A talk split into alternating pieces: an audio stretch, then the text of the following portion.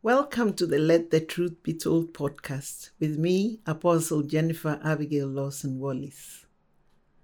I'm the co founder of Cedars House Christian International, a ministry dedicated to raising believers in Christ. I'm also the founder and international president of Women in Tune, a global army of women faithfully worshiping and serving Jesus Christ. My passion is to teach, train, and disciple men, women, the youth, and leaders to get more intimate with the Lord and serve Him. The aim of this podcast is to bring the truth of God's Word to the body of Christ. Therefore, you can expect in depth teachings for those who are young in their faith, as well as those who are serious with their Christian walk and want to grow. Be ready to be strengthened, equipped, and empowered in your daily walk with the Lord as you listen to the Let the Truth Be Told podcast. Really, really good, but one more time. We are a royal priesthood and a holy nation. We concluded the last episode of our teaching on Walkabout Zion by discussing the first role of the priest. The second role of the priesthood is to mediate between God and the people, to be the mediator between God and the people. Hallelujah. Let's turn to Hebrews chapter 5, verses 1 to 4. It says, Every high priest taken from among men is appointed for men in things pertaining to God, that he may offer both gifts and sacrifices for sins. He can have compassion on those who are ignorant and going astray, since he himself is also subject to weakness. Because of this, he is required, as for the people, so also for himself, to offer sacrifices for sins. No man takes this honor to himself, but he who is called by God, just as Aaron was. Hallelujah. It just means that the high priest and the priest generally had to feel or go through what the people went through to be able to stand between the people and God, to be able to stand before God on behalf of the people. Hallelujah. The people consulted with the priest to know the mind and will of God. And the priest consulted with God on behalf of the people and to determine his will for them. They offered daily sacrifices and prayer to God on behalf of the people. They led the people in worshiping God in the appropriate manner and way. They acted as judges and settled disputes among the people. In this regard, the priest acted on behalf of the people where the things of God are concerned. Now, some of you might think, okay, that's what my pastor is for. But remember, we've agreed and established that it's not only the pastors, it's not only the fivefold ministry who are called to be priests. Every believer is a priest.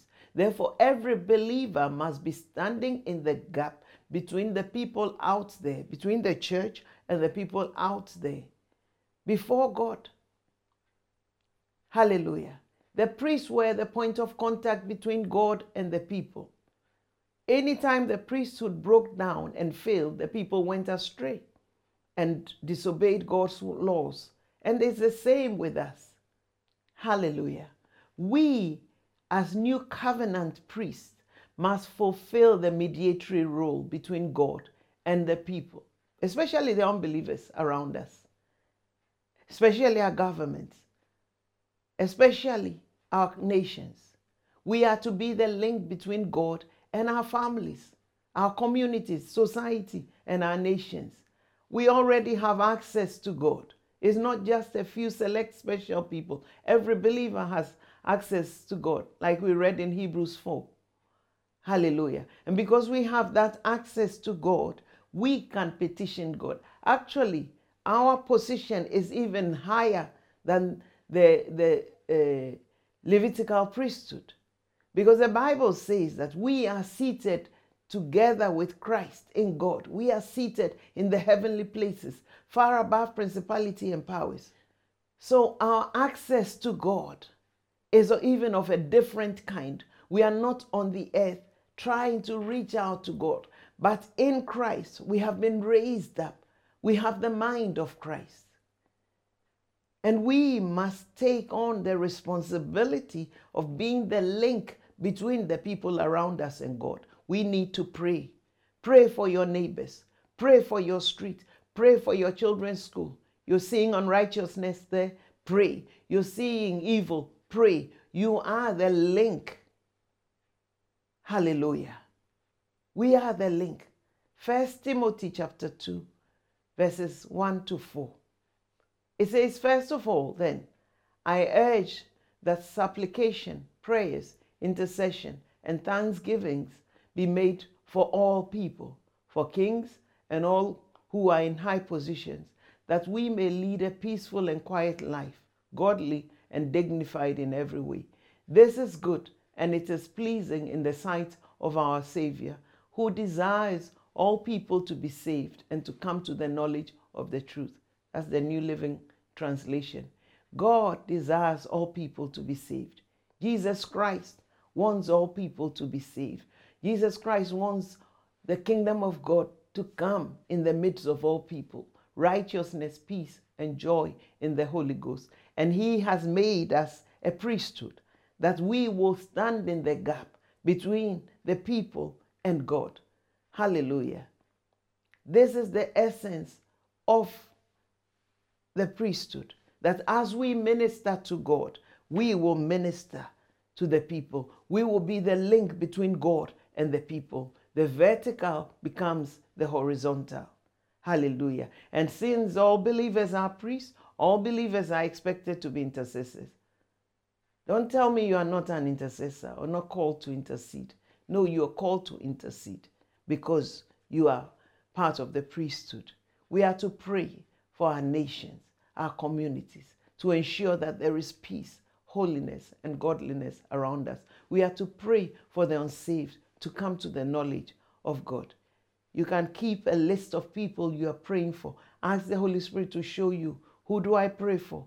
But whatever you do, we need to make a conscious effort to talk to heaven, to be the link, hallelujah, between our environment and God, because we are priests of the living God. In Isaiah 62, it says, from verses 6 to 7, it says, I have set watchmen on your walls, O Jerusalem. They shall never hold their peace day or night. You who make mention of the Lord, do not keep silent and give him no rest till he establishes and till he makes Jerusalem a praise in the earth. Hallelujah. You who make mention on the, of the Lord, you who call upon the Lord, you who approach the Lord, do not keep silent. We are the watchmen on the walls of our families. We are the watchmen on the walls of our communities. And we need to act as such.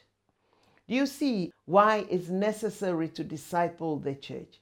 That as we grow and mature, we take on more responsibility. We become more responsible for the things that pertain to Christ, that pertain to the church, that pertain to the kingdom. Hallelujah. As we minister to God as priests, we are enabled to minister to others and the world. Our intercession can be continuous and never ending until we see the res- results. You who make mention of the Lord, do not keep silent. Give him no rest until he establishes and makes Jerusalem a praise. Jerusalem can mean anything that you are standing in the gap for. But whatever it is, we need to fulfill our priestly role. Hallelujah. The third role of the priesthood the first is to minister to God, the second is to mediate between God and the people. In effect, minister to the people by being the link between them and God. The third role of the priesthood is to teach the people to know the ways of God and to live by the ways of God. In the Old Testament, the priests were required to do that. They were required to teach and lead God's people, to walk in the laws of God, in the ways of God, in the plans of God. Hallelujah. To walk in righteousness, to know God. The priests were to lead the people by teaching them. And whenever the priests failed in that, you'll find that the people will go astray. That's why it says in Ezra chapter 7, verse 10, that Ezra set his heart to study the scriptures, to do it, and to teach others. Hallelujah. I call it the Ezra principle of leadership. The Ezra principle of leadership. He determined to study and know the scriptures, to do what the scriptures says, and to teach others. This is the priesthood in action. Let's turn to Malachi 2 to see what we can learn from Malachi 2. I'll read Malachi chapter 2 from verses 6 to 7. The law of truth was in his mouth, and injustice was not found on his lips. He walked with me in peace and equity, and turned many away from iniquity. For the lips of a priest should keep knowledge, and people should seek the law from his mouth, for he is the messenger of the Lord of hosts. Hallelujah. This is very clear because this is describing the priesthood. When God set the priesthood up, what he had in, in mind, that the law of truth will be in his mouth. That comes through studying the word. Injustice was not found on his lips. Again, practicing the word. He walked with me in peace and equity, living the spirit filled life, turning many others from iniquity leading the people back to the ways of God. It says, For the lips of a priest should keep knowledge, and people should seek the law from his mouth, for he's the messenger of the Lord of hosts. It's very clear that as we minister to God as priests, we fulfill our role concerning the people. But this particular role talks about teaching the people the ways of the Lord, that the priest should know the word and people should learn from the priesthood. We are called to teach the people the ways of God. Whenever the priest departed from this role, like said earlier, the people go astray and judgment comes upon the land. We are to teach them and lead them. That's the world out there. And I'm saying that this is not just the pastors, it is every believer the ways of God. When they are swearing at your workplace, it is time for you to show them what the Word of God says. And you cannot be ashamed. Even by your life, you can say, you can speak the Word. Hallelujah.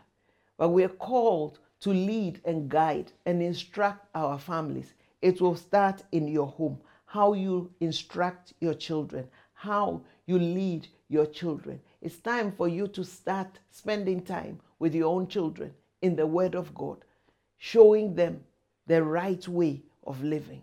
Hallelujah. But we are to instruct government. Look, that's why I, have been saying that when the church comes to the place where she's meant to be, government will consult with them.